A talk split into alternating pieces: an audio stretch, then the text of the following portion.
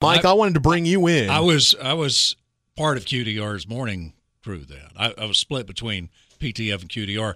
I was sitting in there with Morgan Thomas and Wheelers, and Morgan Thomas was could see the screen of the television, and she said, "Oh my God, something's happened in New York."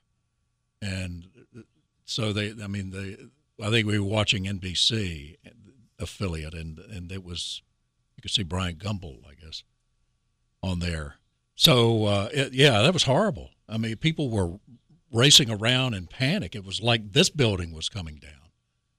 That's, I think that's the way we all felt mm-hmm. that yeah. their own Absolutely. homes were coming down, and that we were we were all involved in this. And we we had a, a colleague who was actually in New York, and I, I maybe it was the next day that uh, we got in touch with her, but it could have been that day.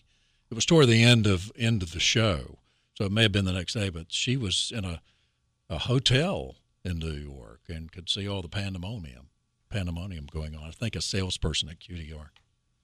So it was uh, it was rough. Matt Madison, what do you uh, remember about 9/11? It's it's for me. I was in St. Martin. I was on vacation, and wow. I was sitting there. I'll never forget. I was sitting there watching TV. I got engaged, and I was eating, and we were all on this trip, right, to celebrate. And I'm watching watching the news, eating my bowl of cereal, and I see this and it's just and and it's that sense of being an American when something happens to one we all feel it. Yeah. we all just we're just that connected and you feel it with your brothers right? We all come together. And at that moment all I thought was I want to go home. And I didn't mean like my house my street. I wanted to come home surrounded by other Americans my people. Yeah. that's what I I wanted and there were no flights and you could see the airport from our, our our, our, hotel, and I looked over, and it was just a sense of quiet. Everything was yeah. quiet, and somehow I got on a flight a couple of days later because we had called and called and stayed on the phone. You couldn't get home, right? And somehow we got on a flight, and that flight was the most eerie thing. It was just you could have heard a pin drop. It was just quiet, and again, I'm just sitting there thinking, I just want to get home. When it lands, I'll feel like I'm home. But I remember just as a sense of levity, as kids are, during that flight with everything quiet, a little kid suddenly gets up and starts running up and down the, the aisles. And everybody, at that moment, everybody, you could hear everybody breathe. Yeah. It was just a sense of, yeah. Hmm. okay, okay, we can breathe yeah. at least. But I just, that was my thought. I, I want to go home. I want to be here. You know, even though you know there's nothing you can do, you just want to be amongst yeah. people, your people. Yeah yeah. your people. And, and John Champion, uh, I you know I want you to share your story as well. But going off of what Madison said was, you know, I, I was trying to explain to Harrison. Sidekick Harrison was one, so uh, you know he doesn't wow. remember.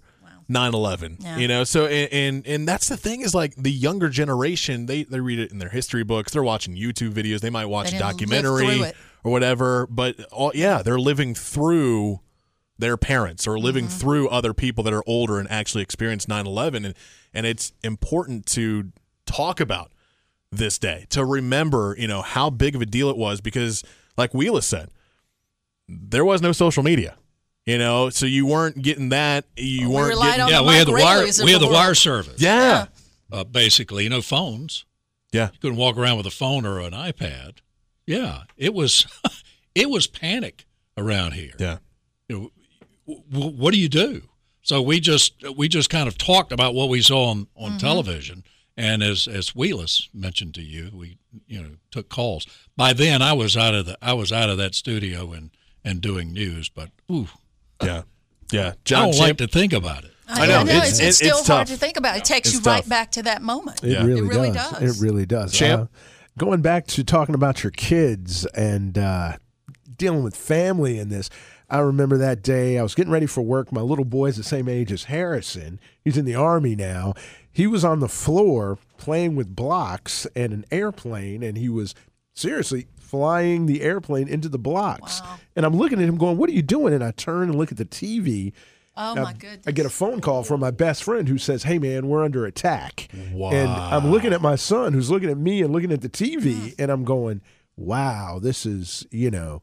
So uh, yeah, it really made made me think about how do I explain this to my kids because yeah. mm-hmm. it was just so yeah. such an unusual moment, you know.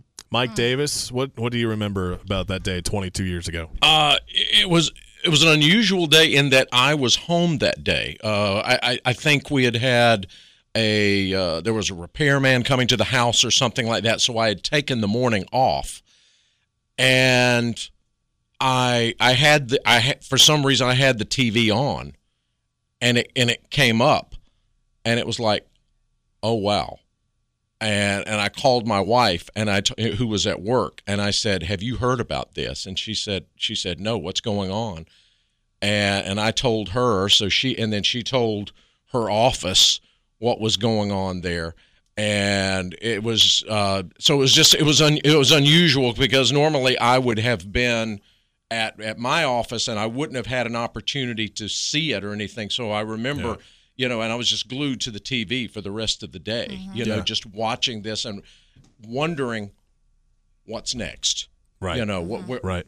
because there was there was that that that sense of uncertainty at that point. Everybody wondering what happens next. What what's you know, where's the next attack? Yeah. You know, we just felt like it could be anywhere, could be anytime.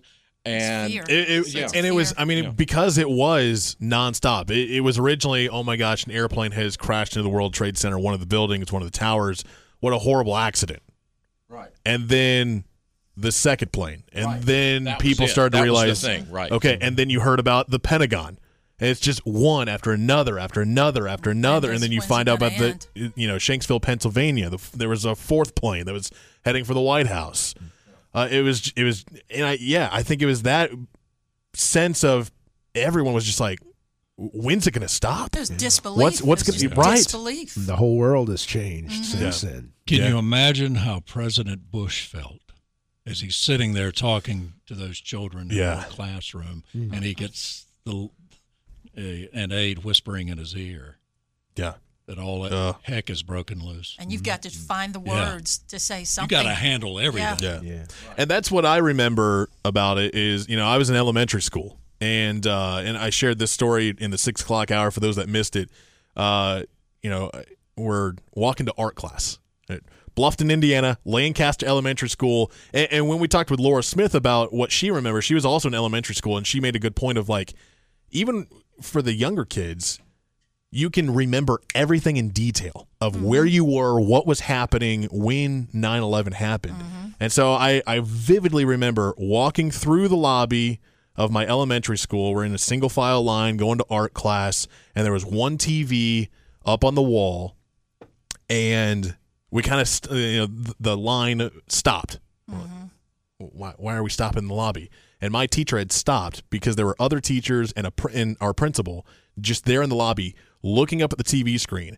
And I remember looking at my teacher, and she's like almost ready to cry. And I'm like, what? In the, and I just remember seeing a building on fire. That's all I remember.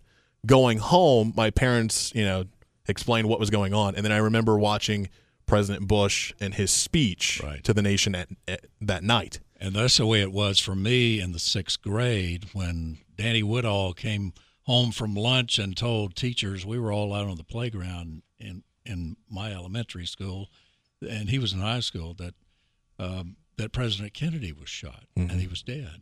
So we, And it, and, but I, I remember it vividly. right and remember it's those it's one of it, it's it's you know it, it's it's interesting to see the different generations of those moments in in American history. Yeah, You The- the- 9/11. The, Chal- other one, Challenger, Challenger was the other one that I remember. That's the remember one that came to watching, mind. and I think Mm-hmm. seems like everybody was watching the TV for some for that for that moment, Mm-hmm. and and just it was the middle of the day. It was like almost noon or so, and and watching that and seeing it explode into pieces, and and, and watching it the the camera pan back out, and and you're just, oh no.